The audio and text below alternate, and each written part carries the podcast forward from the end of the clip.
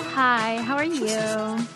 What are you good. doing? What's going on? Oh, you know, just like still being a homeless ski bum, Nice. Yeah, you're still unhoused. loving every minute of it. Episode 587 today. Yeah, what's it like being a ski bum? It's fun. It's uh, I'm kind of kicking myself because guess what I missed last night? Freaking trivia night Where? at the ski play at like the one of the like little like bars or like uh just like right. It's like an ongoing thing. You have to- Yeah, like every Monday night. And I, my I went in for breakfast and I saw the sign on the wall that said like trivia every Monday at six thirty. I was like, "Tw- I miss trivia. Do you oh have to have like a team though, or what? It seems like Oh, I would play solo. I would even show up Oh. halfway through the game and I'd be like, fine. I just like I'm here to play. I don't even need to win. Oh, who is she? I didn't even. I thought that it always had to be a team with these things. Is that false? I mean, what if you had no friends? Well, that's why I thought maybe they assign teams when you get there or something. Like they divvy people up. Oh, that up. would be awful. Right. I don't want to play right. trivia with strangers. No, no, thank you. I don't want to talk to strangers. I thought maybe trivia would that would rank higher though in your pr- priorities. So like you would even work with strangers if it meant you Oh. could participate. Yeah, you know, now that you say that, I probably, I, I might, you know, I would definitely, it would definitely be reason to sit at a, like, if I were at trivia night and, like, the only spot available were one of those communal tables, okay, I'll do it. Wow. Any other day of the week? Nah, I'm good. I'll go somewhere else. You're really living on the edge out in the world, going to restaurants and stuff.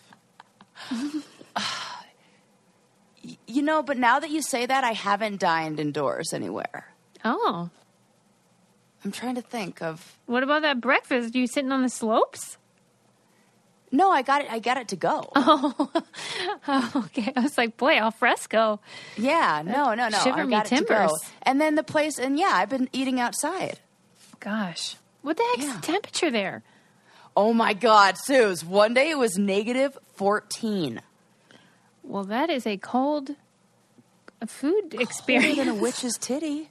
no joke. Oh my God! was- but that wait, was, was that just the that, was just the morning. That was like the morning. That was actually the morning that I went on my little snowboarding date. Are you telling me that's not the wind chill?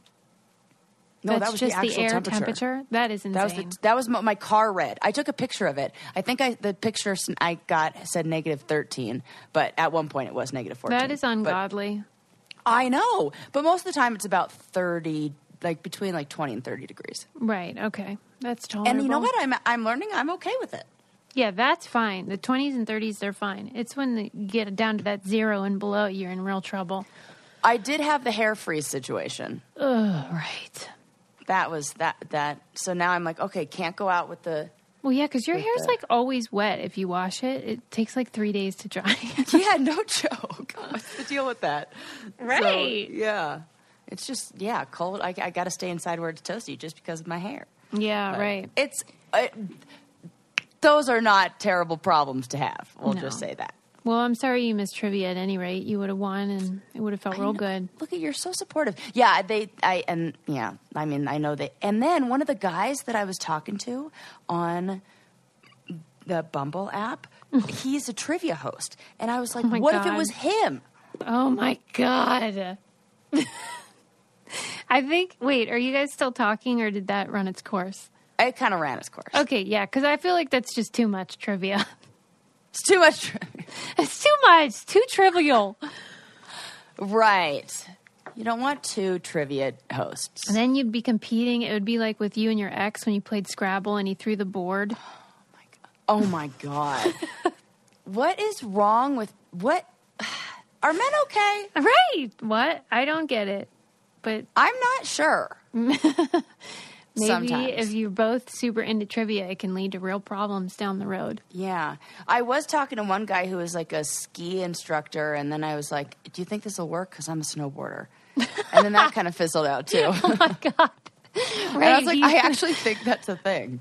Well, when you when these things run their course, is it usually you sort of just losing interest, or is it mutual, or them?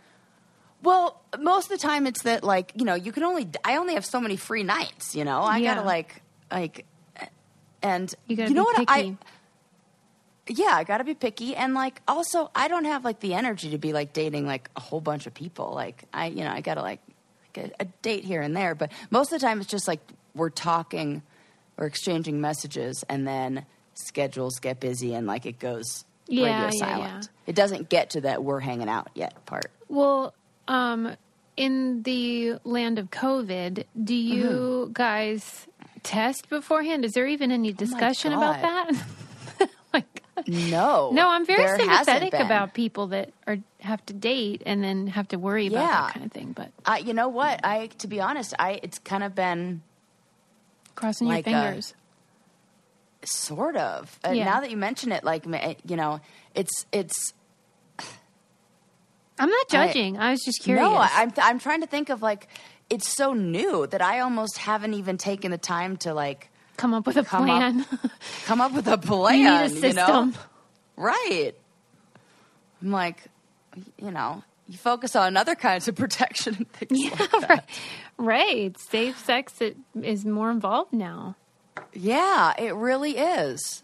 Do you ever think about who named STDs because they did not do us any favors? What do you mean, like the actual acronym STD? No, like the names of them, like herpes, Oh, like gonorrhea. ugh, I, I don't even like saying them. Did you ever see that tweet that said "Go- gonorrhea would have been a great name for a diarrhea medicine? So Gonorrhea. good That's times. genius. Okay, see now that's just missed opportunity there. I know. Whenever I get see tweets like that, I'm like, damn it. Gosh, Yeah. that's hilarious. That's a really good one. Oh, that tickles me. Okay, but wait, you know how they're all like really gross names, like herpes, gonorrhea. Oh, oh, chlamydia. That might be the worst one. They all sound just as bad as they are, which Yeah, maybe that's it. maybe they they wanted Like everyone they to don't be want certain. like what I'm trying to think are like what diseases have like a lovely sounding name. They all sound do and I think- question. I think do they sound terrifying because we know that they're diseases, or are you know which came first, chicken or the egg? Kind of thing.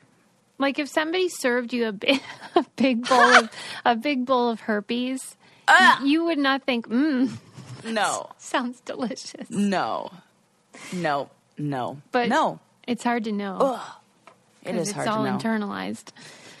Anyway, sorry. Yeah, that the, you know these are good questions to Thank ask. you. Thank and, you. And sometimes it's fun to like just ponder these kind of things.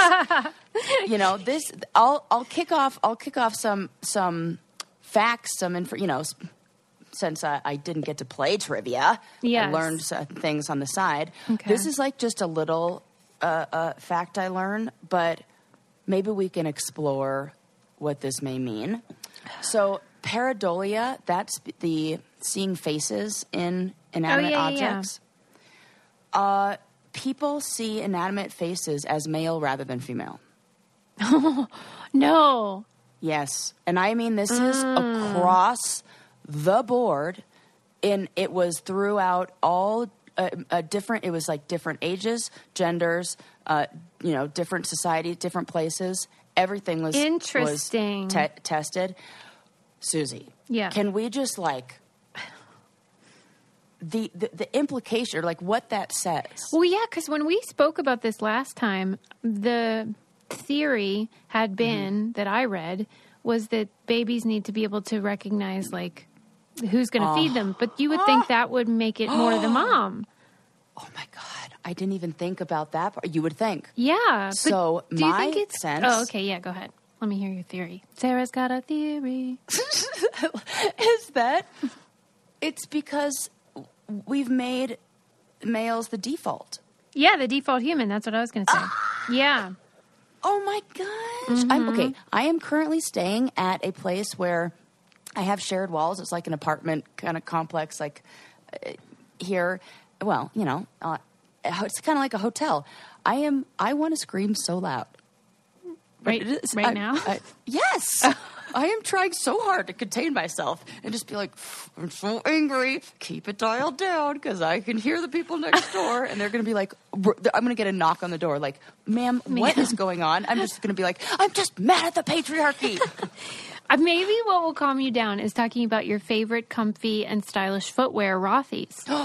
you know, I love some Rothy's. I Mm. love them. They are perfect for every occasion because they have so many different styles and colors. And as you all know, my favorite part is that they're washable.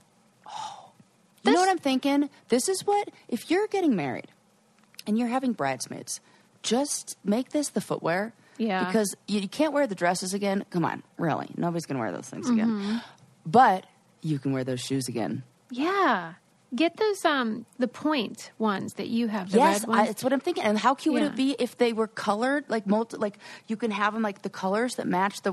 Come on, Very cute. adorable. They're great for everything. Like if you're just going to work and you want to be comfortable and still look nice, or they have casual ones that you can wear all year long to any occasion.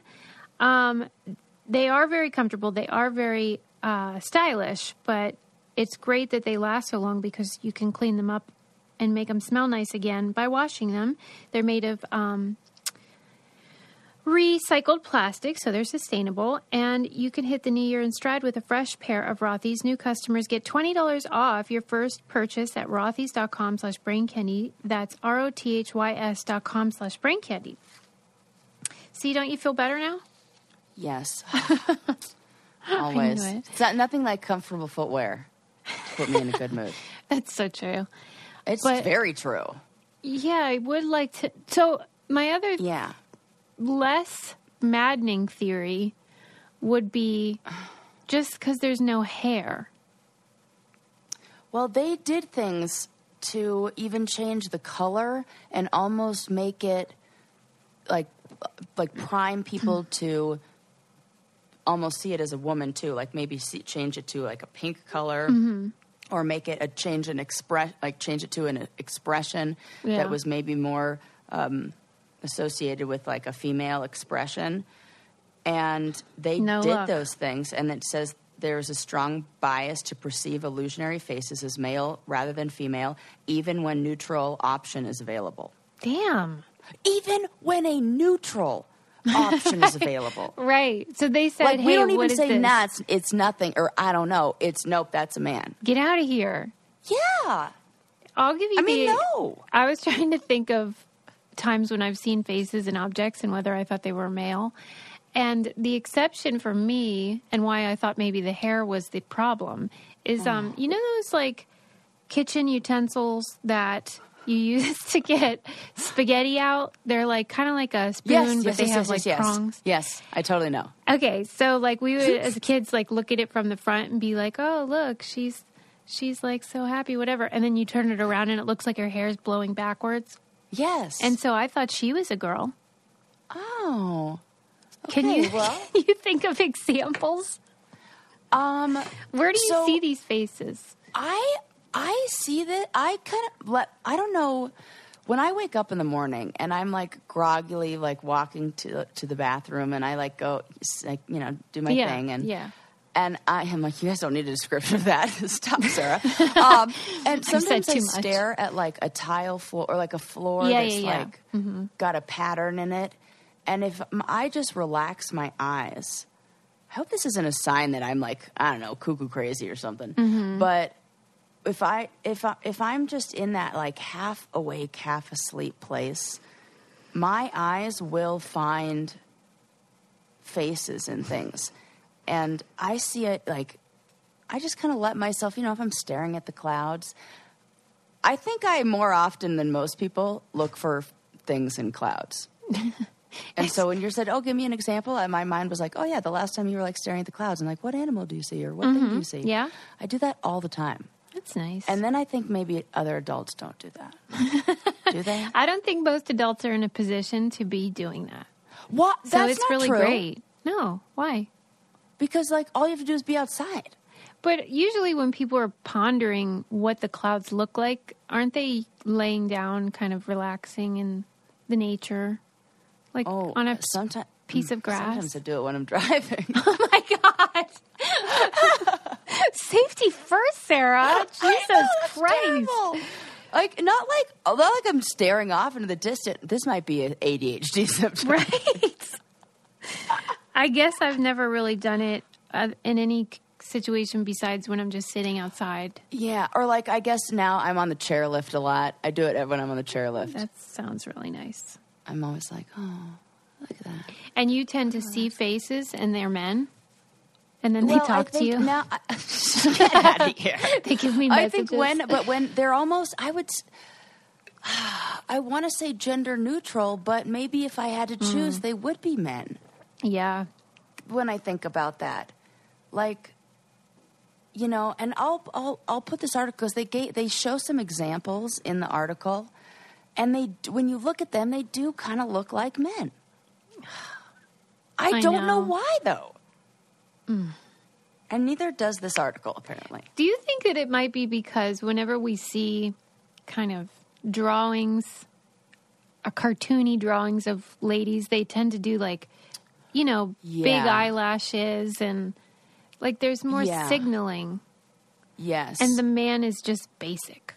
Yes, I I, do kind of think that's what it is. Because one of the things that was mentioned in this article, you know, because it's a hot topic right now, is the green M and m Oh yeah, what is everyone worked up Oh, about? f- because they this is this is this is I love when you glitch. this is what these companies do, which is so fucking stupid. They're like, oh no, we're not going to work on like the pay gap. Instead, we're going to like make the green M and m wear loafers or like sneakers instead of her sexy boots. We're basically taking away the sex appeal from the green M and m But what uh, what I think we're uh, that's I, I am very anti. I say keep green M and m slutty. That's my position. That's great. Green That's M such and m is a thought, and just let her be one. Keep green. I'm writing this down. Yeah, M&M slutty. yeah, Right, I would agree with that. I love it. But we they- need what we another what we really need is another female M and Give us another Is color. there only one lady?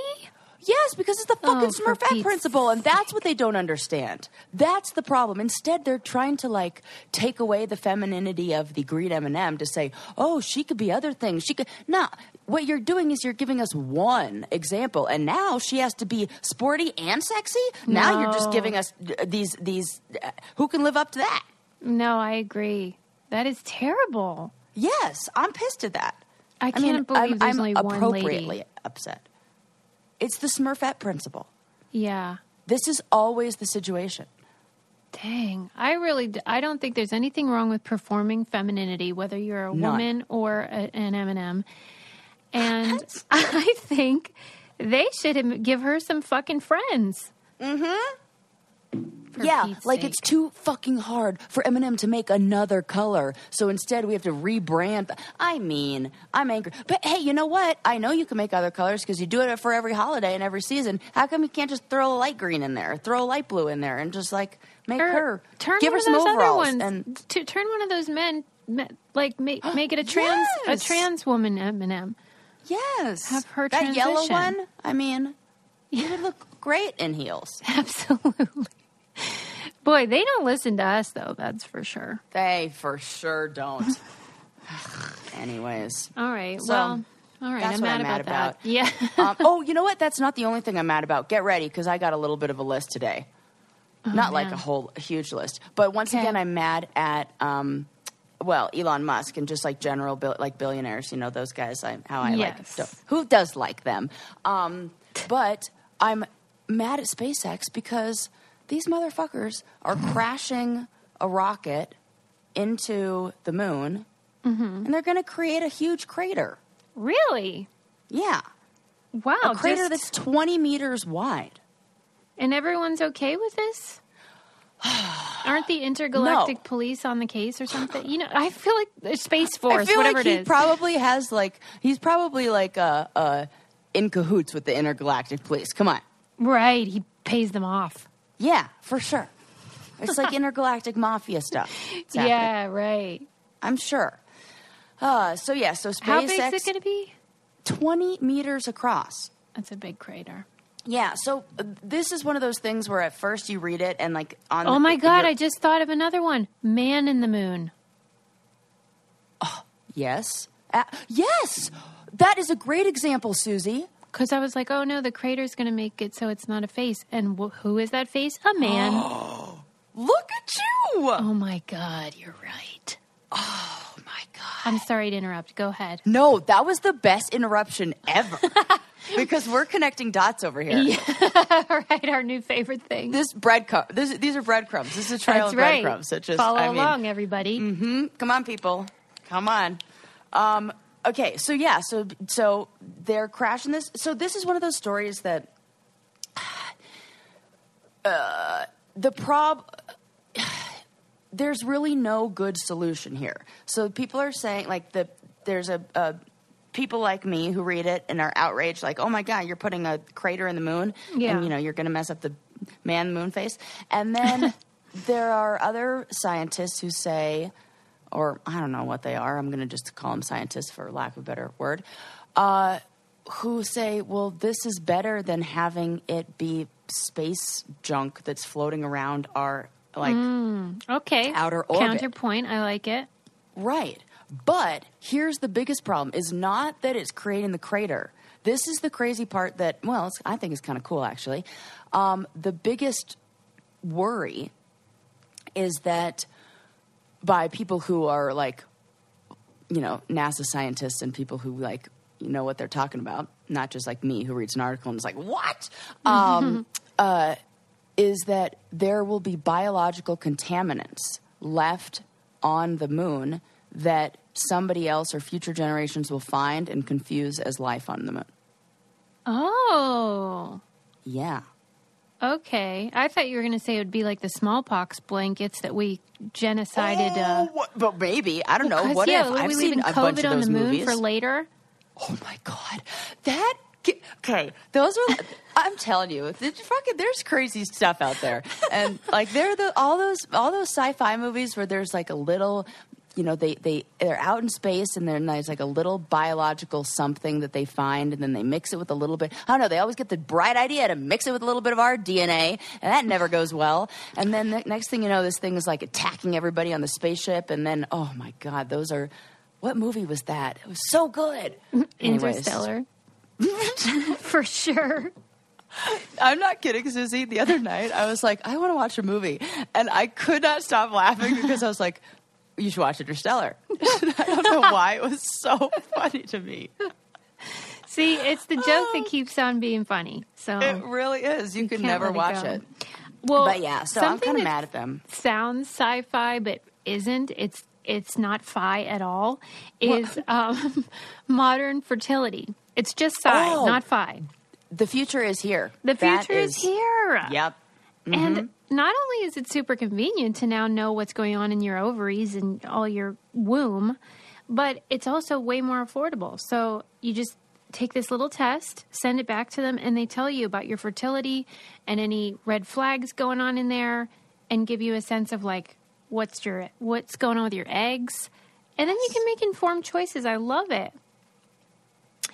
And it's great just to be able to handle it in the privacy of your own home, too. I'm always glad to not have to go into the doctor. Me too. And that's why modern fertility was created. It's just an easy way to get the scoop on your fertility. And they have a deal. Right now, Modern Fertility is offering our listeners $20 off the test when you go to modernfertility.com slash brain candy. That means your test will cost $139 instead of the hundreds or thousands it could cost at a doctor's office. Get $20 off your fertility test when you go to modernfertility.com slash brain candy. Modernfertility.com slash brain candy. We, I mean, you got your results, right? And I oh, got Oh, yeah. It's great. It was great. Yeah, I love it. Oh, and you know what it did is it put my mind at ease. Like all this stuff, it is so good to have the information and just know. yeah, it's very empowering. I agree. Yeah. And I was like, well, okay, here's the things that I need to look at. Here's the things I need to get checked later. Here, you know, and it was like, just do it and then forget about it. Lickety split. Lickety split. I wonder where that term came from. Because that sounds dirty. right. It sounds Oh, like the lickety old or split. Sounds like something the old green M&M would be really into. Oh, that's funny. Um, so yeah, those are those are the people I'm mad at. Um, yeah. Well, so you say putting holes in there's no solution though. It's just like Yeah. He's gonna Well, fly into the this is- moon. the end. This is it it I'm I'm what I'm happy about is learning about well, okay, I shouldn't say happy. I'm never happy when I learn about new problems we have because it's like, oh great, one more thing to be worried about. But um, this is what keeps me up at night. But I am glad that there, we're having a conversation about space junk. You know, it's like we've got we're we're kind of like do we're doing a lot. There's damage that's going on, and Big people are time. yeah. So wh- what they do is parts of the and okay, I'm saying this like v- this is my very rudimentary knowledge of the like we're simplifying it here. Yeah. Like, space people out there, don't be like space people. at, don't at me. Um, or do whatevs. I don't care. Uh, so they tur- they when the parts of the spaceship break off, you know, and they like like other parts, they like t- break off into parts. Mm-hmm. You've seen this, yes? See, Yes. I, I'm terrible at I explaining have. this. I have. Yeah. they direct the junk, whatever's left, back towards Earth, and it burns up mm-hmm. on orbit. Mm-hmm. And then when it does burn up, it releases all all, it, all that stuff burns up. But if you've ever burned anything, Right. th- it doesn't just like Doesn't disappear." disappear. Like there's stuff left over, Yeah. and the stuff that's left over is really fucking bad. Yeah. like think about stuff that goes into space and can survive that like the kind of like ugh. so that's all kind of coming back into our atmosphere Well, and there's So- been instances that we've talked about on the show where they've been in the uh, space. What's it called? This command center thingy, space station. Uh-huh. And you know, there have been kind of emergencies because there's this piece of junk and it's got, yes you know, it could hit the space stations. They have to go into that emergency pod. Oh my that, God. It's a whole oh. thing. They have a whole protocol to deal with friggin' space junk. space junk That's like how much of, there, of it there is. Yeah. What are we it's I don't who knows man what are we gonna do I know I say I say like it's my job to solve it like That's the thing. A lot of what concerns me on a daily basis, I am pretty powerless to solve. Yeah, this is when I like because these kind of things do freak me out. Like I, I get mm-hmm. like I start to get panicky about it, and then I have to remind myself, okay, what is within your control? I'm t- th- if if you're a worrier, people out there, and you know, like a lot of us are, and there are a lot of things to worry about these days. It is one of the most helpful tools that I've ever used, and I mean, you really have to do this is this is how your brain works. Uh, it needs like to go through every single motion in this. You get two jars.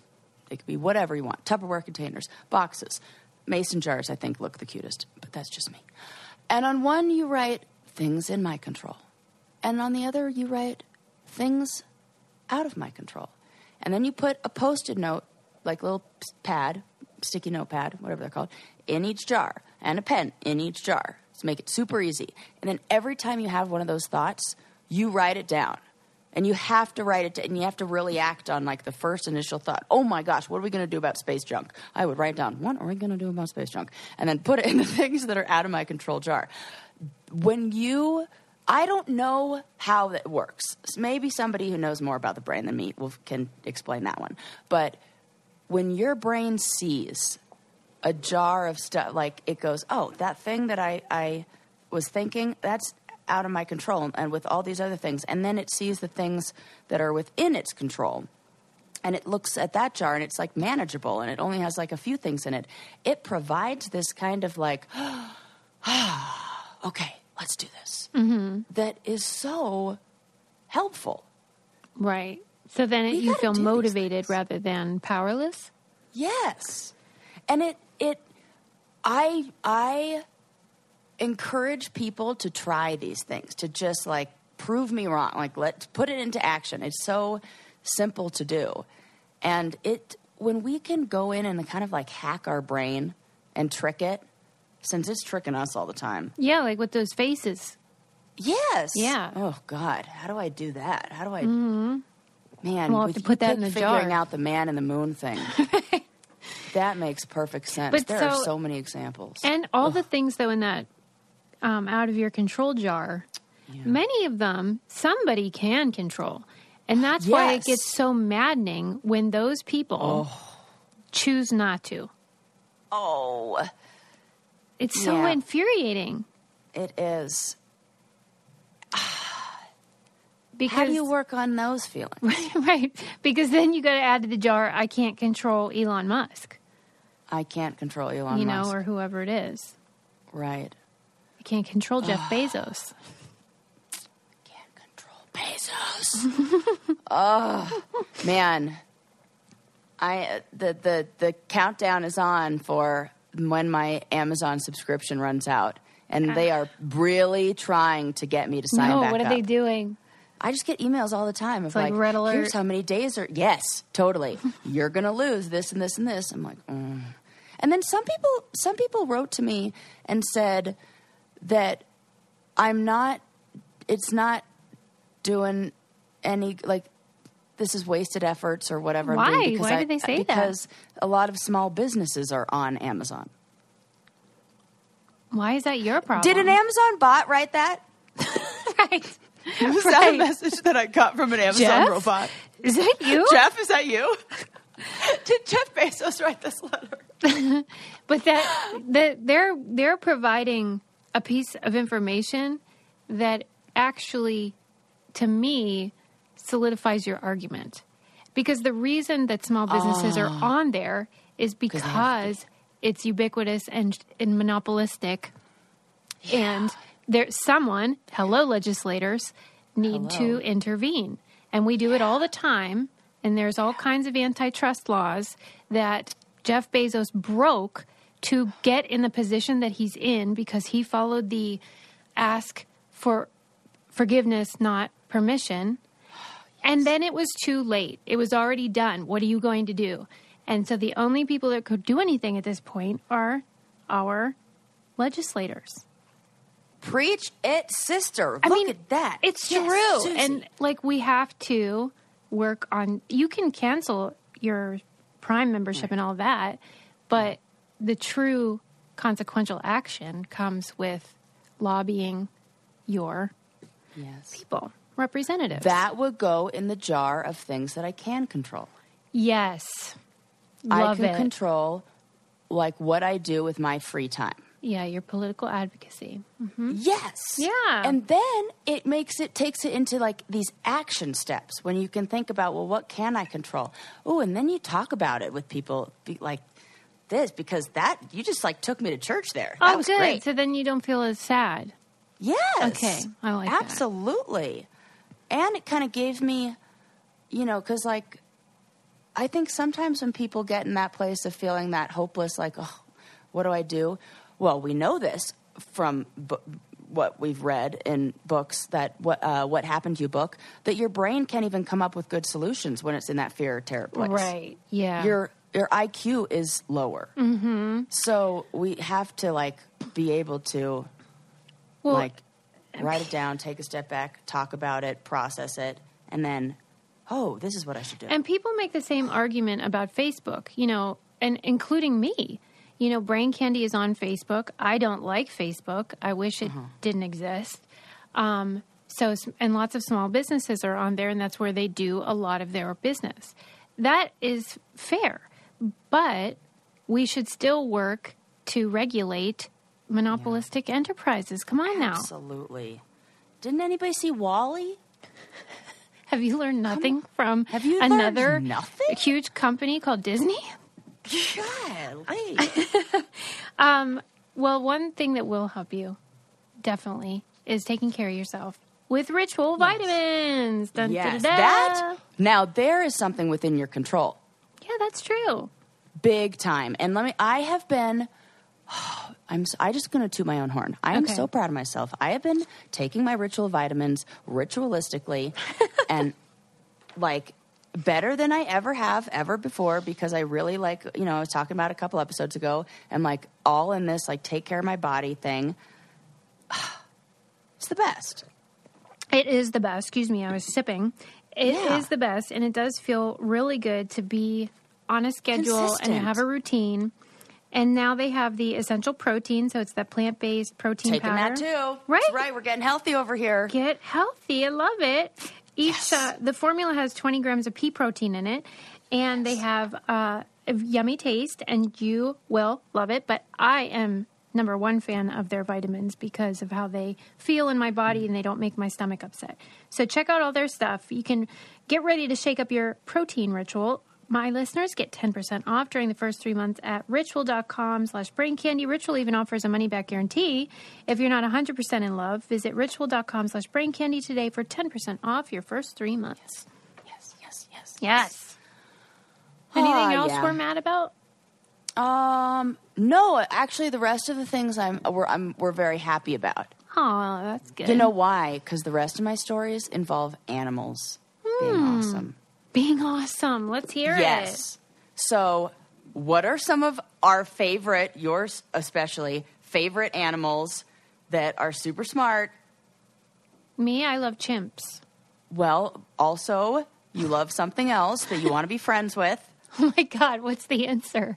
What animal do you wish? Oh, crows. You, I love yes. crows. I was like I'm sorry. Susie Meister. What animal do you want to be friends with? I think because the word animal was throwing me. You know how, like, right. We go through this all the time. I know it's so stupid, but yes, The crows. I love crows. They're so Yes. smart. So once again, shout out to crows for being awesome. Uh, they are being put to use in a pilot project in a town that's right outside of Stockholm. I'm going to say the town right outside of Stockholm because Yeah. I have no freaking clue. right. Right. It's S O two little dots over Right. it. D E R J mo- multiple J's.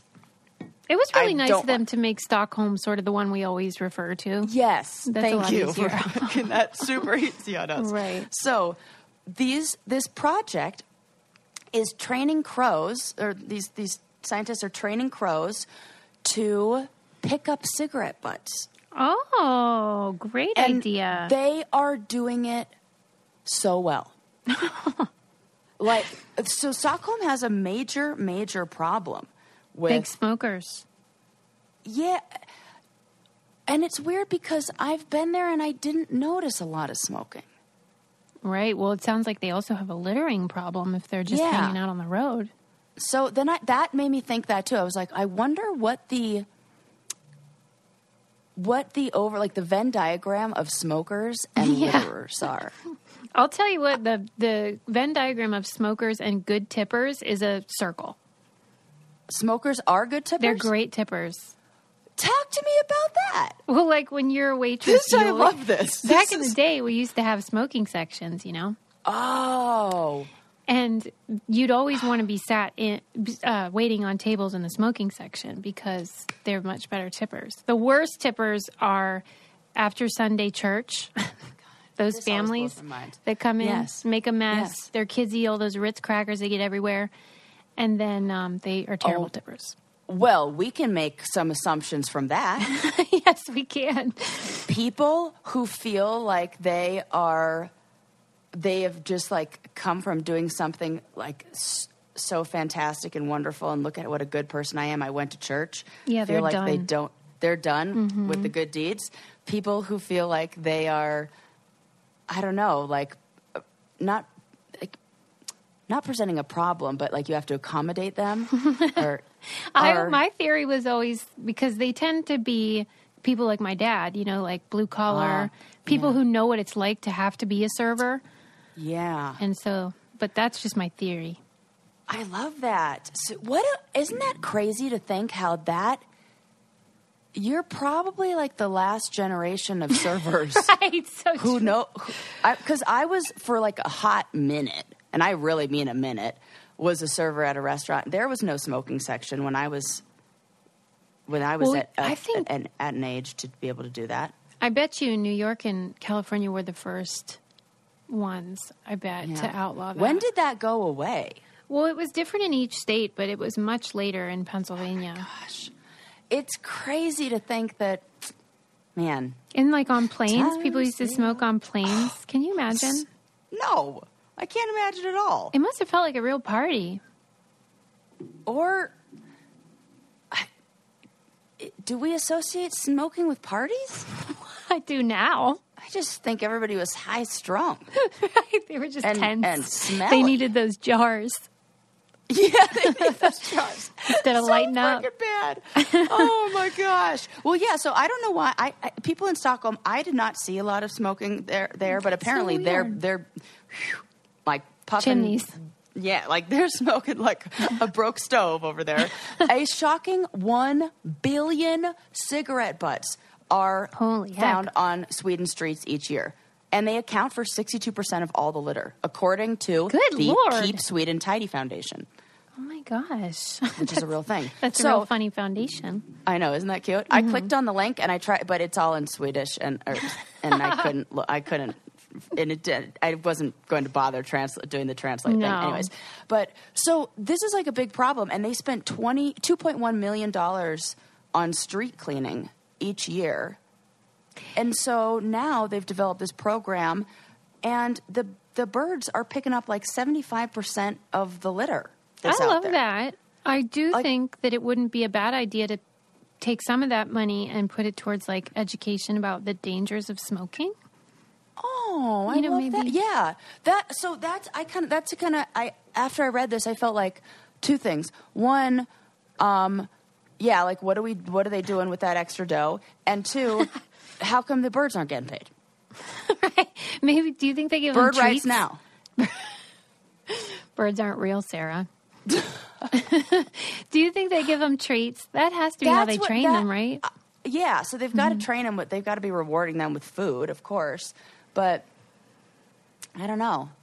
My feel God. like Like they got to treat these birds really. This is like you want them to unionize. animal- Yeah, I don't know. I just feel like maybe, They- or do they love it? I thought they were similar to Labradors. They loved a job. Okay, maybe they love a But job. what do I know about crow? Eh, you know, interior Every time I think about crows now, all I see is that creepy mask. Do you remember that when we talked about many episodes ago, we talked about the study of crows where oh my god, if they associated a space Yes. with somebody who was scary or caused danger, like they wouldn't return there. Yeah. And the mask that they used, they named Linda. right. That was one of my favorite. I can't get that creepy image. That like, was out of my terrifying. face. Now there's there's a face that I see as a woman. That creepy one, but eh, That's terrible. yeah, Ugh. well, because maybe because Oh, so- their name was Linda, though. I know, right? Hey. So yeah, those crows, we love them all the time. They're doing good, and I think this is a program that that is going to go to to more cities. You know, like sometimes these programs with animals, especially with like the birds, they we start them and then they. Oh my God! I was going to say they don't get off the ground. they don't get off. Right. They never take flight. That Oh, could be God. like their, you know, marketing for their, Oh. you know, the work that they do. I yeah. They it. Get your So- program off the ground with crows.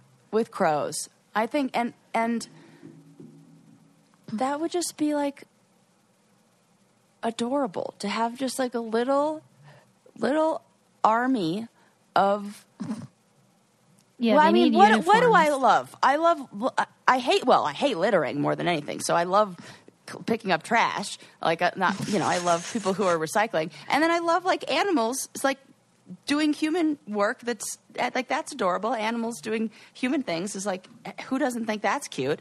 And I can just picture as like these little with like little sashes or something on, or like the little, you know, like the the, the Right. like the old timey like bags that they would have with like a little stick with like the, like picking up trash on the side of the, crows. Right, a litter getter. That's, ad- Yeah, that's adorable. Yeah, I But, bought one of know. those, by the way, from unfortunately Amazon. They, you know, the things that they're like walking sticks, but they have a point and you can pick up trash. I Well, bought, I bought one of those. I want one of those. yeah, I damn it. Why didn't I think to get you one? You are Well, the heck, that's what's going on my birthday wish list. for real. I'm not kidding. It is so fun to use, and you know, helpful. Well, because the biggest problem is I don't I, like. I, I, I saw a tweet once that was like everybody knows that one girl who has little pieces of trash in her bag or in her pockets in her purse because like she picks it up when she's on walks or something like that. Yeah, and I was like, oh, I have like ten in my bag right now, mm-hmm. and then I wouldn't have that. I could just have them on the end of a stick, and then yeah, 'em away. right. Ooh, and I don't have to touch it. Well, and all that bending down.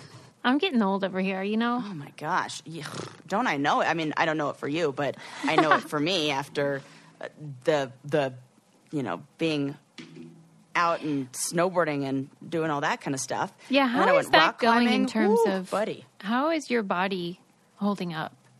It Any trouble? um, it takes a, it it it's. I don't bounce back.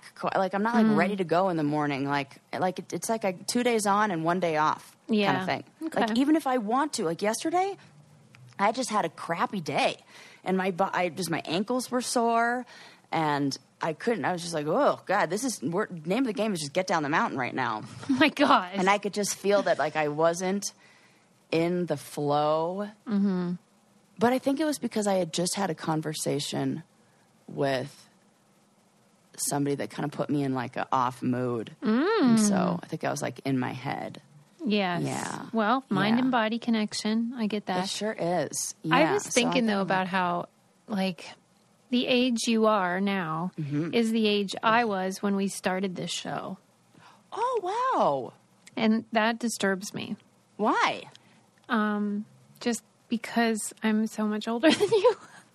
You're not like so we've much. done I don't see 600 that at episodes or whatever in the in the interim. That's a lot of years We've done between so us. many episodes. Every time, like you know, because I, I, like when you go on dates and people are like, "Oh, what do you do?" and I'm like, "Oh, I host a podcast," and then they're like, and I have to be like, oh, like a real one, like we've done, and then I always tell them like how many episodes, and they're like, "Whoa." Somebody just sent us a really sweet message. It made my day, but the beginning of it was when you began, did you think that you would do 600 episodes? And I never thought about it. Like I never thought, wonder how long this will last. Wow. Um, But it is remarkable. Six. Very few shows get get this far. I know. I feel very proud of us. Ah, me too. And like, I, guys, I love my co-host.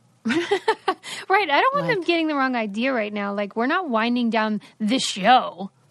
No, And I Oh mean, like- God, fucking ever. Yeah, right. I mean, This is I'm we're running this till the wheels fall off. There's still so many things to talk about. right. Once we finish all of our topics, we'll stop. Yeah. Like got I got one more. more for you. One more for you before we wind it down. Oh my yeah, gosh, but not which one do we wanna choose? permanently. Let's Do clarify. D- what what what what? I missed that I'm last saying not permanently wind it down. Like. Right. we're going to keep making brain candy. Uh, forever. Okay, go ahead. The end. Getting the smile and confidence you've been dreaming about, all from the comfort of your home, isn't a total mystery with Byte Clear Aligners. Just don't be surprised if all your friends start asking, What's your secret? Begin by ordering your at home impression kit today for only $14.95. Byte Clear Aligners are doctor directed and delivered to your door. Treatment costs thousands less than braces, plus, they offer flexible financing, accept eligible insurance, and you can pay with your HSA FSA. Get 80% off your impression kit when you use code WONDERY at Byte.com. That's B-Y-T-E dot com. Start your confidence journey today with Byte. The Angie's list you know and trust is now Angie, and we're so much more than just a list. We still connect you with top local pros and show you ratings and reviews, but now we also let you compare upfront prices on hundreds of projects and book a service instantly. We can even handle the rest of your project from start to finish. So remember, Angie's list is now Angie, and we're here to get your job done right. Get started at Angie.com. That's A N G I, or download the app today. Um, I've okay. You get to choose between. I have one more animal story for you. You get to choose between a story about. Uh, you want to know about beavers or you want to know about bees and butterflies? Ooh, that is tough. I'll go bees. I'll go bees, butterflies. Bees and butterflies. Okay. Mm-hmm. Well, unfortunately, this one was kind of the sadder of the two stories. um, but uh, yeah, I know. Ugh. Maybe I'll give you some beaver facts just at the end, just to round us out. Um, but apparently, bees and butterflies are having a hard time because of the pollution in the air. And they're not being able to smell and find flowers as well Really? because of pollution. I did not know. And now I don't know how Yeah. I thought they did it. Yeah. Found but I didn't know they could smell. Well, and I didn't know that pollution smelled that much. Oh my gosh. Th- okay, that's why I, now I remember why this story was interesting to me because you know, we were talking about the no the the smell pol- and how yeah That's the like nasal another- ranger. yes, Mm-hmm. and how it's kind of a form of yeah, there's like no, smell pollution Mm. too.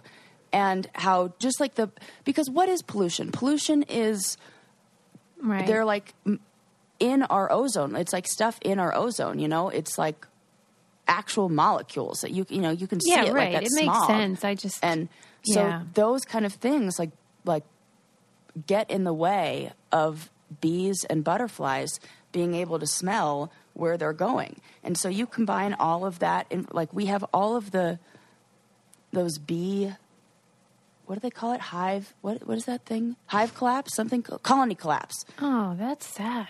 You know, that pollution is really related to that and it's like a big thing we got to I knew the bees because people make it very clear how consequential it is for bees to die.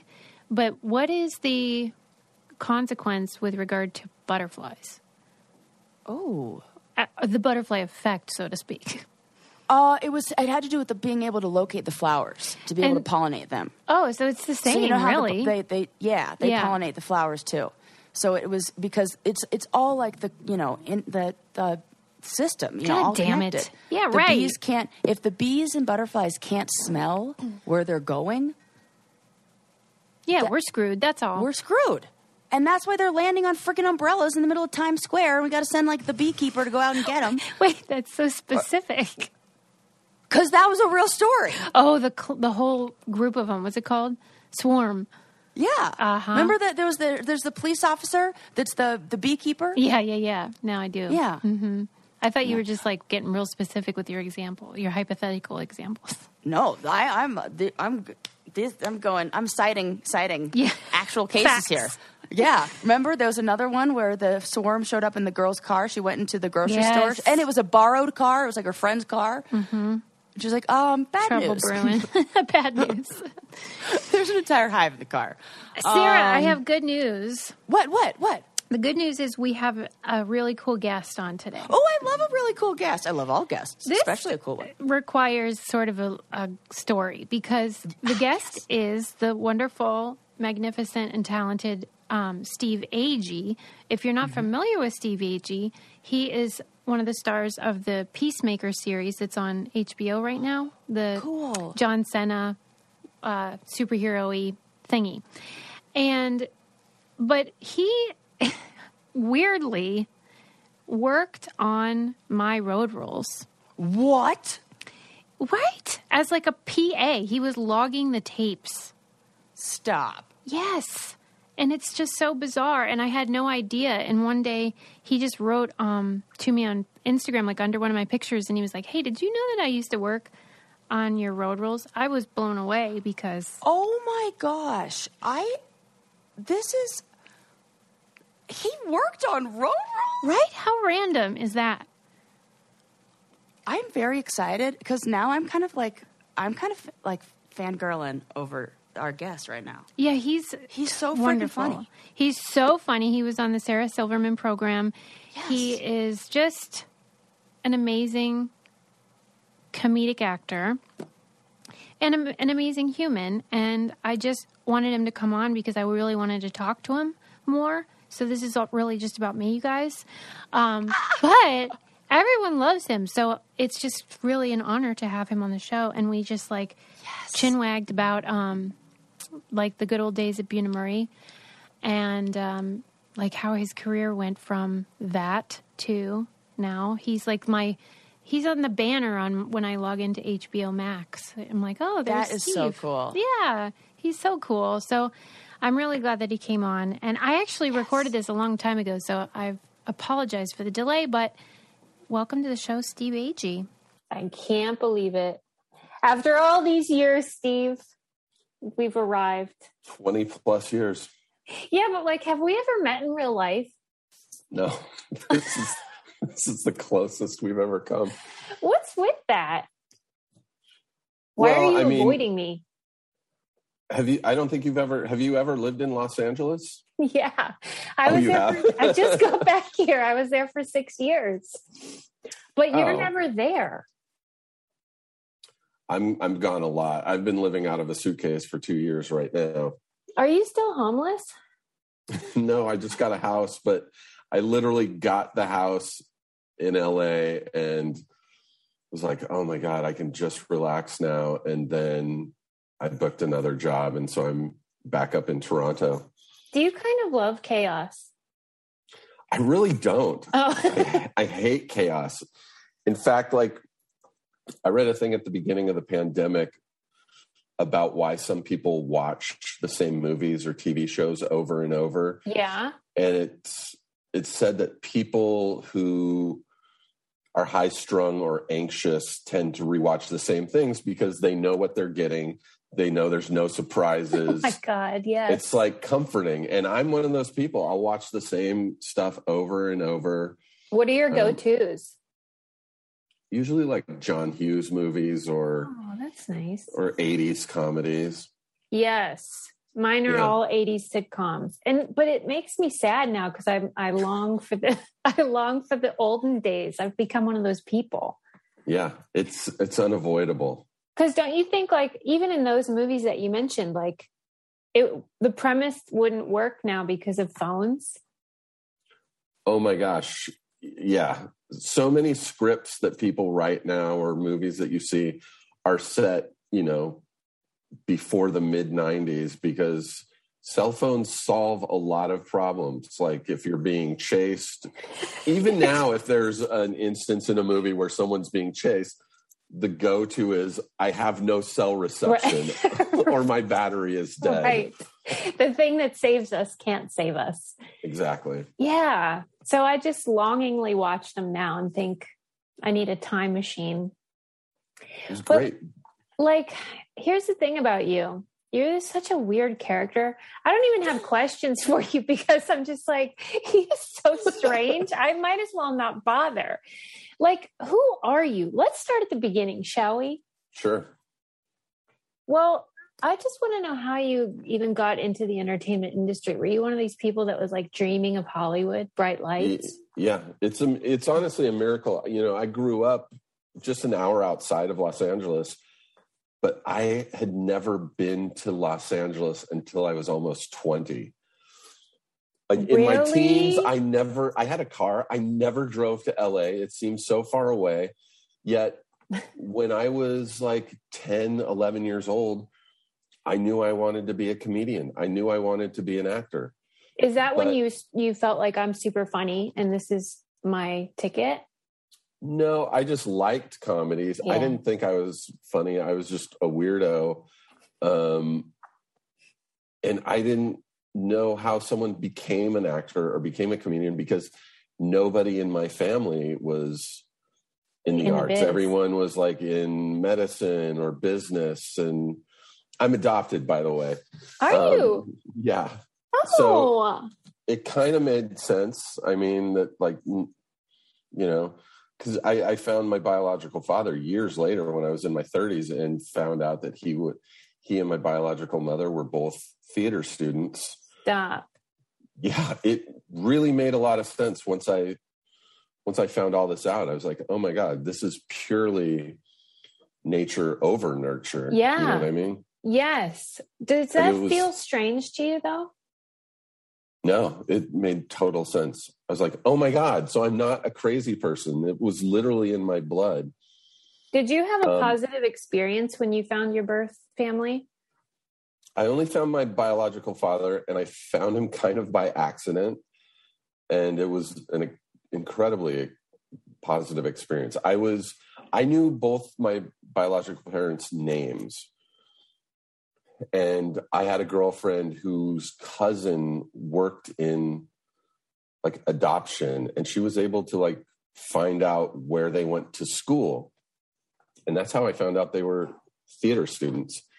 And um, one night i was 30 years old 30 and i was just bored and i was sitting home alone one night like i always do and i decided to just look at the school that they went to and see you know check out the drama department and then just on a whim i emailed the head of the drama department. I said, "You don't know me, but my biological parents went to school there in No. the late '60s." I was wondering if anybody who's there now was teaching there back then. This was a Friday oh night, and Monday I got an email from the guy going, "1968 was my first year working here. I knew both your parents. No. I don't know what happened to your biological mother, but I still keep in touch with your biological father."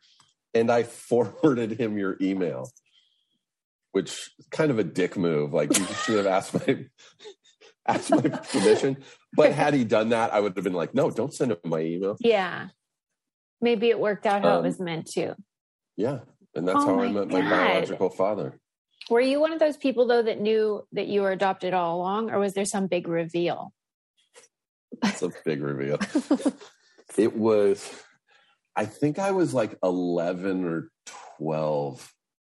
It was probably eleven. And I was we had in the in the living room there was a giant bookshelf and on the bottom shelf were a bunch of photo albums and there was a baby book there for me there was one for my sister i think there was one for my brother and i was looking through my baby book photos of me as a little kid and in the very back of it were a bunch of cards to my parents from when i was born congratulations on your baby bo- baby boy and i was just looking at them and just by chance i picked up one card that said congratulations on your adopted baby Stop boy Stop it. Stop. that's how i found out i was adopted what did you feel?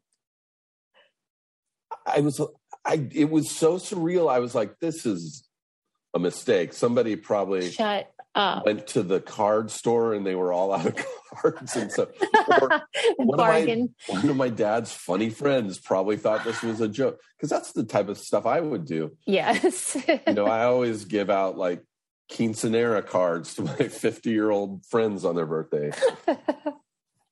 And so I went in the kitchen and I the card in my hand and I went up to my mom. I'm like, uh, what is this? oh my God. immediately started crying. She's like, "Oh my god!" She's like, she's like, it was one of those things where she's like, nobody tells you what age you're supposed Oh, to tell God. a child they're adopted, and we've been trying to figure out when to tell you or when you'd be old enough to understand, and that's when I found out. Did you did you feel traumatized? I really didn't. I felt lucky. wrong with you? That's true. That is it's a beautiful thing, but an 11 year old to to think of it that way, I would think It's is pretty heavy. typical. Yeah. it's a pretty big surprise. But i i felt like I won, you know, the, the lottery. Yeah. You know, my dad was a doctor, my mom was a nurse. It was, they were great. Yeah. That's just a lot to process. Did you was it one of those things though where then you like unpacked your childhood and you were like, now it all makes sense? Well, I was 11, so I wasn't unpacking anything mentally. I was just like, okay, can I go out and ride my bike? Okay. But Well, so- throughout the years, I was like, oh man, this totally makes sense. Me wanting to be an actor and Yeah. a comedian. And That is Yeah. so cool. And so you had these pie in the sky aspirations of performance and entertainment. And then when did you take the plunge? Well, like I remember uh, around the same year when I was 11, the first album I bought with my own money was George a George Carlin album. I was 11. I didn't understand most of his jokes. Yeah. I just knew he was funny. But I I think I was in college and my mom uh cut out a clipping in the back of the local newspaper about auditions for a Christmas carol at the local like community theater. Like she knew I wanted to do that stuff and Yeah. so I auditioned and I got the part of Jacob Marley and I was I think I was like 18 or 19 So great. that was the start of it. Yeah. And when you came off the stage the first time, were you just like that thing where people say they got bit by the bug or what? Yeah, totally. I mean, even before that, like in rehearsals, I You was like, oh my it. God, all these people are awesome. Yeah.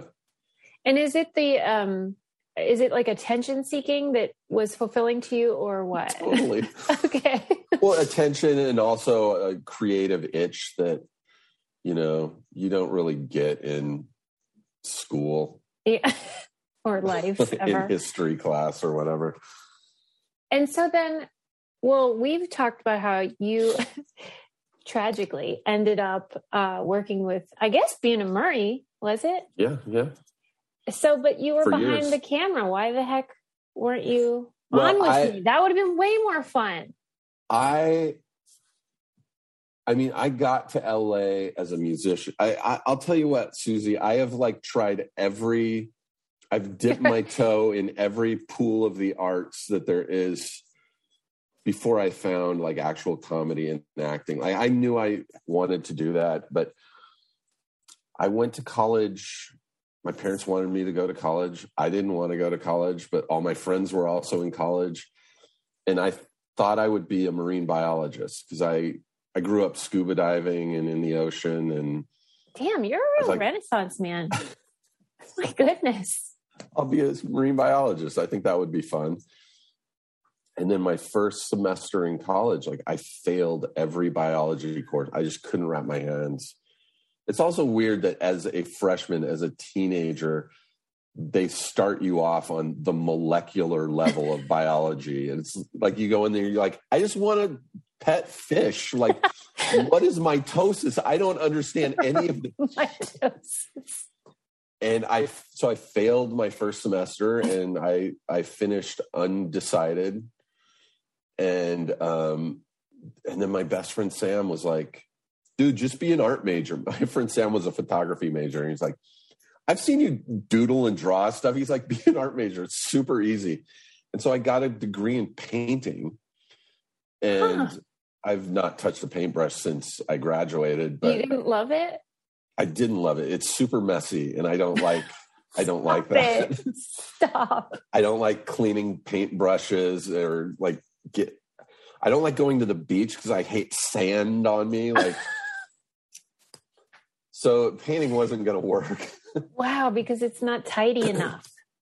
But while I was in college, my roommate was in a band, and I also played bass guitar. And one day, their bass player broke his arm, and he was like, "Do you want to come to our rehearsal and just jam with us?" And I went, and we played around and like just joking around and fooling around. We wrote like five funny like punk songs, and I was like, "We should be playing places like this is amazing." We just wrote five songs. And so I went home that day and just started calling rock clubs trying to Get get, us shows. Yeah. And the first show we ever did as a band was at the Whisky a Go Go. I don't know how I conned this guy into like letting us perform, but we did the whiskey and we started playing a lot of shows in LA and San Diego and Riverside. And um, I was like, oh, okay, I'm going to be a musician. I'm not going to be a painter. And and after I graduated, I didn't want to have to find a job, so I enrolled in a music school in Los Angeles. Uh, and so that's what got me to LA was this band and music. The band immediately broke up. Like the singer went to join the seminary and become a pastor. He's still a pastor. Stop. Uh, what kind of pastor? Just curious. Seventh Day Adventist. Oh, He was okay. a, a youth pastor for a while. Now he's like a legit like pastor pastor. Wow. Okay. we still talk. I just talked to him last night. He's Tim Gillespie is the best, and uh, and the guitar player became a nurse, and I think the drummer is now a lawyer or an archaeologist. what are the he was studying archaeology when we were in college, but I think he's now a lawyer. Okay. So then you're left without I'm left in LA. I finished Yeah. the music school, and my girlfriend, who I had been with for six years, immediately broke up with me because she was a photography major too. And I think she was just like, we're going to have a miserable life together as two starving artists it totally makes sense. I was like, yeah, you're right. No. And so I had to stay in LA. So I just started playing in different bands and I I started taking classes at the Groundlings and I had a teacher, Melanie Graham, who was a story editor on Real World. And I'd been working at Starbucks and she's like, "Look, I can get you a job at Bunim/Murray if you want. You can at least be working in TV. You can work in TV." and I was like, "Okay." And so I got a job logging videotapes. Yeah. Like and I did that for Road Rules Down Under was my first TV job. I literally sat I had a night shift so I could take classes during the day. I sat all night watching you Us. idiots like Yeah. drive around Do uh, nothing. Australia. Right, because the person that logs the tape has to watch all the boring The raw Everything. footage. Yeah. and then what do you do? You write like on this tape, so and so said whatever. Yeah, the the tape's hooked to a machine that's hooked to a computer and it's reading the time code and you say, you know, at this point in the tape, Susie's flirting with a f- Aussie rules football player, or they, you know, Kefla won't share his emotions. my oh God, stop. he doesn't want to drive, you know, on the left side of the road. And when you when you're doing that, does it because I presume you had seen like real world on television, right? At that point. Oh yeah, yeah. I I mean, I grew up on MTV, and I remember Real World New York and the all the Real Worlds after it. I remember thinking, "There's no way reality show la reality TV lasts." Really? Even while I was working in it, I was like, "This can't last. This is it's Terrible. rehashed. You know, it's just different kids in a different location arguing." And I've now, you know, resigned to the fact that it's never going away because it's Yeah. inexpensive TV to make and it generates a lot of viewership. When you watch it now, though, I don't. doesn't it feel like in theory? Yeah, yeah. Isn't it weird considering it's nothing like what you saw and what you were on working on, right? Kind of. I mean, I I was in it for a long time. I worked Were you? Real. I wrote uh, Road Rules Down Under was my first, and then I went to the other side of the building to do uh, Real World Seattle, Real World Hawaii, um, and then I left Bunim/Murray to go do the Osbournes. And then I left the Osbournes to go do Temptation Island one and Temptation Island two. And then I left that to go do Joe Millionaire one and two. No. Once you start working in reality TV, it's always easy to find a job in reality TV. Yeah, but thank God you moved on with your life. Yeah. Some of these people really stick around Oh yeah. because there's so many shows and there is no shortage of jobs. No. The- but it's soul sh- crushing. It is soul crush. I mean, that's I I had to stop because I when I was working Joe Millionaire, I started having like uh just morality issues. and, like, Yeah. I'm like, we're completely manipulating these tapes and these edits to make some of these girls look easy, yeah. to make some of these people look dumb when they're not, in fact, not dumb. And I just remember watching a lot of footage from Joe Millionaire of this guy who's like, just like a construction worker who they're making all these girls think is a millionaire. Yeah. and like multiple times uh, him just like walking off set into a hallway and the producer's going what's wrong? He's like i, I can't do this. These girls i'm lying to these girls. He, he was a great guy and he's like He had like ethical They- concerns. he had ethical issues and, and then just listening t- tapes are all rolling and then listening to these producers just go no no it's okay Yeah. they know what the, and it's just like dude That's not just the sound of that first sip of Morning Joe. It's the sound of someone shopping for a car on Carvana from the comfort of home. That's a good blend. It's time to take it easy, like answering some easy questions to get pre qualified for a car in minutes. Talk about starting the morning right. Just like customizing your terms so your car fits your budget. Visit Carvana.com or download the app to experience car shopping the way it should be convenient, comfortable. Ah. CarMax is putting peace of mind back in car shopping by putting you in the driver's seat to find a ride that's right for you. Because at CarMax, we believe you shouldn't just settle for a car, you should love your car. That's why every car we sell is CarMax certified quality so you can be sure with upfront pricing that's the same for every customer. So don't settle. Find love at first drive and start shopping now at CarMax.com. CarMax, the way car buying should be. What makes a life a good one? Is it the adventure you have? Or the friends you find along the way? Maybe it's pursuing your passion while striving to protect, defend, and save what you believe in every single day. So, what makes a life a good one? In the Coast Guard, we think it's all of the above and more, but you'll have to find out for yourself. Visit gocoastguard.com to learn more. Do you feel like the general sentiment is the ends justify the means? Like it's making an entertainment and it's so it's fine. I don't think it justifies it. I don't, but do you think that's what? You know, I saw a lot of casting tapes too, and like, I honestly think Road Rules was of all of them the the the best one because it was like they're casting you guys to go do Yeah. you know yeah. tasks and stuff and games and real world is they're just like casting fucked up people to put in a cage together and like fight they're looking for people who are going to be problematic they're looking for an innocent type they're looking for a susie meister Yeah. they're looking for a guy who is so fucked up that he'll slap a girl you know Yeah. Did you It's- log that tape? on uh, seattle Yeah. I did, I did. heard around the world. What did you Yeah. think when you saw it? Just another day at the office? no as soon as that tape came out i was like oh my god this is Yeah. this was- is the whole episode. It's going to revolve around this slap. But we also knew it was coming. Like they're like, okay, tonight we're getting a shipment of tapes, and it's got the slap. And Steve, you've been working here for three years, so you log this tape. And I was just like, I don't want to log this tape. I don't want to watch Irene get slapped. I always talk about how, you know, they talk still about Pedro on Real World and how, Sure.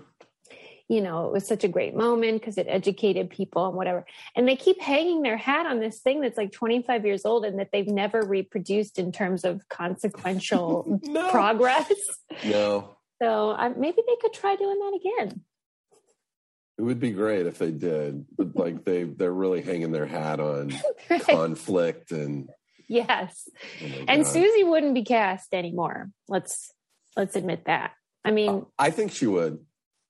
You think they're casting I virgins? think they're they cast a lot of uh, people who they know are going to be problematic, but they always want to put in a moral center in into the house. God you know what I mean? Yes. Well, okay. So you you've you escaped reality television, Yeah. and then what were you feeling at that point? Like, what where was your heart moving in terms of? Well, I, I, I that around that same time, I was I started like having like really bad panic attacks, like like day uh, like I'd had panic attacks since like high school, but like maybe once every two years. what caused I was- them? Like, what were you? I don't know what about? caused them. I, I don't know what would trigger them. I know that later it was they were triggering themselves. Like I would have Yeah. multiple a day just thinking about having. Right. You have a Like panic attack, perpetuating. yeah, it's terrifying, and then that's all you think about is and when's the next one. And I became agoraphobic. I didn't leave my house for like three months because I was just having panic attacks, and I'm so sorry. kind of very embarrassing. And I, I remember one night going to 7 Eleven because I would just get my food at night. Like I would go to a store or a 7 Eleven or a drive through um, where I didn't have to be around people. And I remember parking in the parking lot and looking in the store and I could see one person still in there shopping and I had to wait for them to leave before I could go in Yeah. and so I just broke down and started like sobbing, and I I called uh, Sarah Silverman, who's one of my best friends, and she was like, "Dude, you got to see somebody. You got to start talking to somebody." She's like, "Go to my shrink," and I went and saw her shrink, and they I got put on Lexapro, which is an anti-anxiety, uh, antidepressant, and within two weeks, it was just like gone. No. Like I was back on stage performing, and yeah, it changed my life. Wow. Yeah. And you felt ready in two weeks to get back on the, the horse. yeah, yeah. Wow. And I mean, who knows if it was a placebo effect? Like I'm doing something positive, Whatever. but I'm still taking Lexapro because I'm like, if It does the trick. yeah, it does the trick. And then what kind of act did you have at that time in terms of stand up? What were you joking about? Um,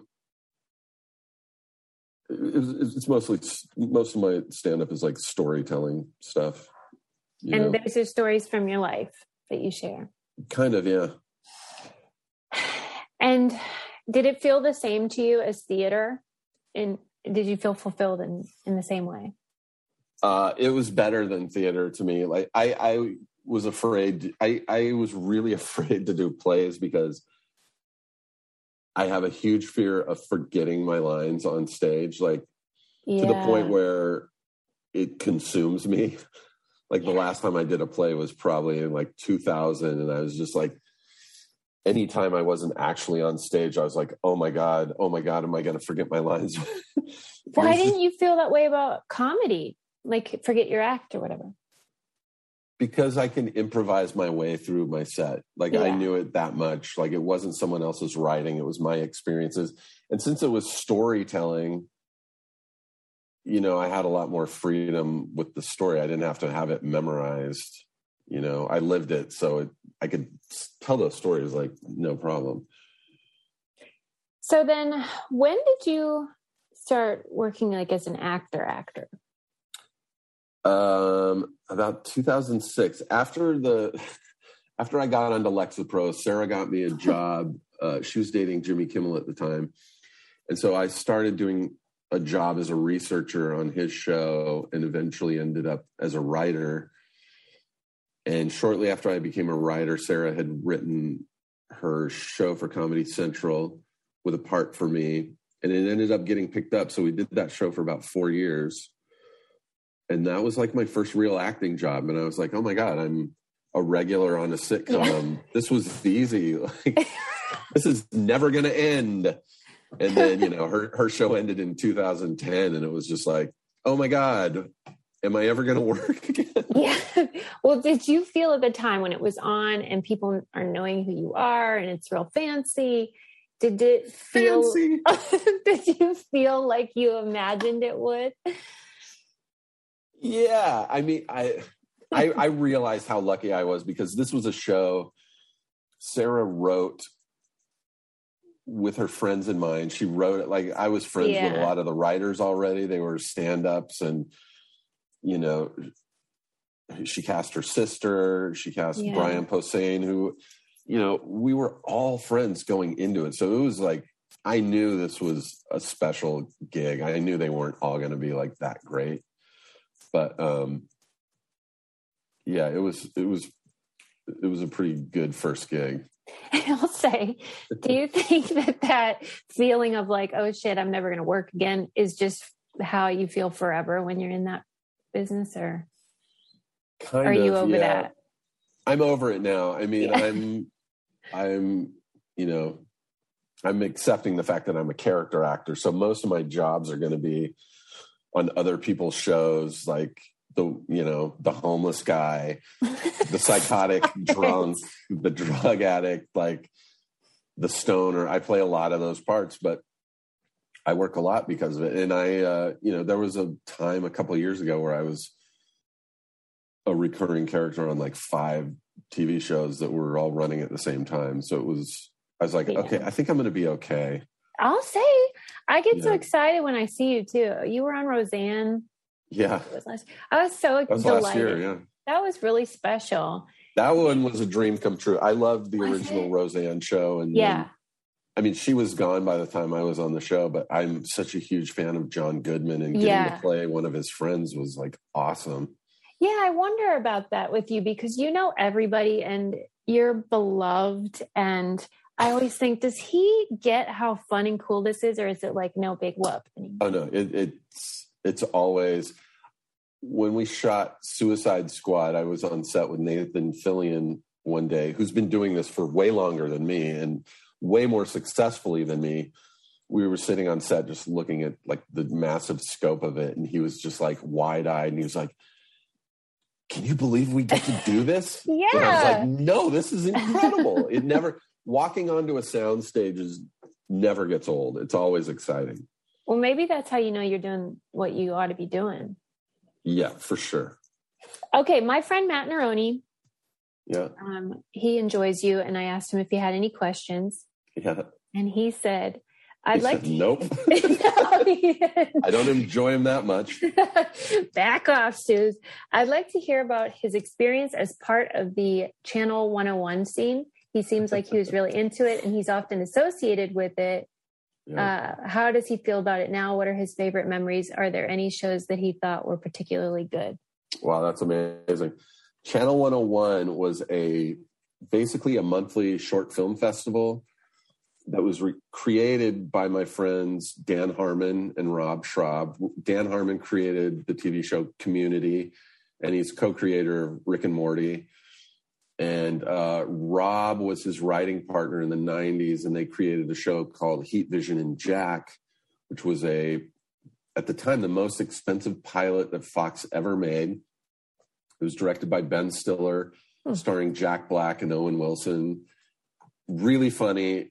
They only did a pilot, and then Fox decided to pick up Malcolm in the Middle instead. but you can find the pilot online. It's really funny.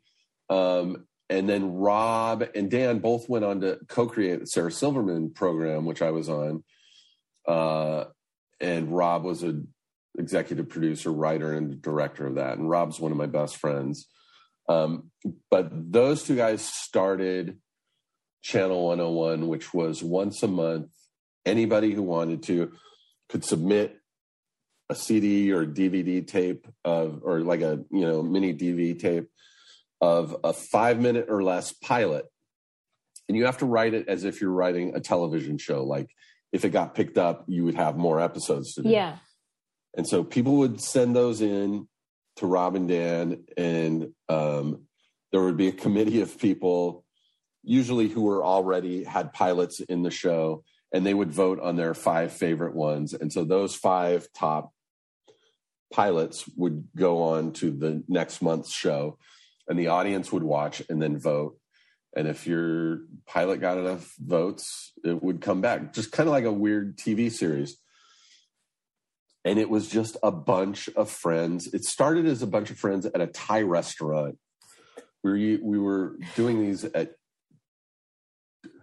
what was the Thai place called? Toi. Do you remember Toi? No. Thai restaurant. Mm-mm. It was on Vine. There, there's one on Sunset too, but there was one on Vine, and they had a projection TV. So we'd go and eat Thai food, and we would show these things, and people would vote, and it was always like 20 people, and and then it just started growing till it was like we had to find bigger places and eventually movie theaters to have these things. But it was like usually it was just friends trying to make five minute like short films to shock their other friends. Like i think dan created a show called laser dick which was a guy who like he could shoot lasers out of his dick. Like it was dumb stuff like that and it was the best time of my life. It was a bunch of like-minded people making stupid videos.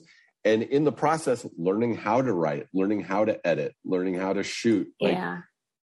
all these people went on to like the lonely island guys were there at the very beginning. They were making videos um before they went to saturday night live you know it was andy samberg and you know jorma and akiva and you know justin roiland who went on to do rick and morty with dan and like all these people like cut their teeth at this film festival and it was it's still going. Like i haven't been in years but it's still like going. But it really started before it had a name, we would just get together once a month at Rob's house, and we would Rob or Dan would pick a TV a, a movie that none of us had seen, and so we would all like smoke pot and watch this movie. But before we'd watch the movie, everyone had to come in with a video of their interpretation of what we thought the movie was going to be, and so it was like just us laughing at each other, making dumb videos, and then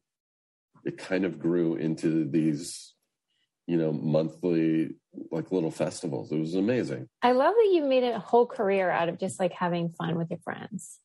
Yeah, that's the You're best so way to lucky. do it. Yeah. Because I always say, And I've worked there. with my friends on a lot of yeah.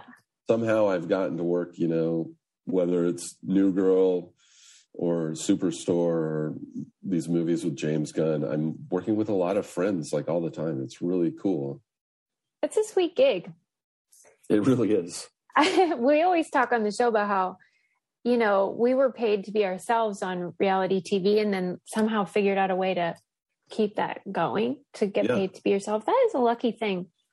Yeah. You got how long have you guys been doing your podcast? Like six years. You've done like f- over 500. Yeah. It's amazing. We have a lot to say. I know. It's great. Your podcast is great. You guys are Um, idiots together. It's awesome. Um, okay. Last thing. Yeah. What do you think the future holds for you? Well, I mean, if we go far enough into the future, I mean, it definitely holds death. Yeah. Uh, Your profit. as Norm MacDonald said on one of his specials, he's like, My dad died and my grandpa died and his dad before him died. And he's like, I come from a long line of death. and sadly, Norm has just passed away, but uh, I don't know. I mean, I, I know we have a TV show coming out, a spinoff of uh, Suicide Squad on HBO Max in a couple months uh, with John Cena and myself. And I would love to do a lot more of those. Like, it, it was really fun. And Why did you love it? well, A, I had already worked with John on Suicide Squad and James on James is one of my best friends. And it's the whole thing of working with your friends. It's, Yeah. I would take that over anything. You know, I see why Adam Sandler always works with the same people. He always puts, you know, his friends in his movies, whether they're good or not, you know they're having fun making it. And that's like half the battle, you know, is having fun while you're working. Yeah. So you'll just you'll stick with the what's working. Hopefully. Wait, I did. I actually forgot. I have to ask you the thing we ask everybody. What do you Yeah. keep in the trunk of your car? I have You a a truck. I have Oh, a yeah. truck, so there's really nothing in the truck. Like a pickup? Yeah, Ford F one fifty, but it does have a camper shell on it. So Okay. I think there's probably a giant jug of water in the back. Wait, for hydrating or what? Emergency? yeah, just in case of emergency. But also that last job I had with John Cena, we were shooting in Vancouver, and this was at the height of the pandemic. So I drove. And so I slept. I didn't want to stay in a hotel, so I slept in the back of my truck. So that's probably why there's.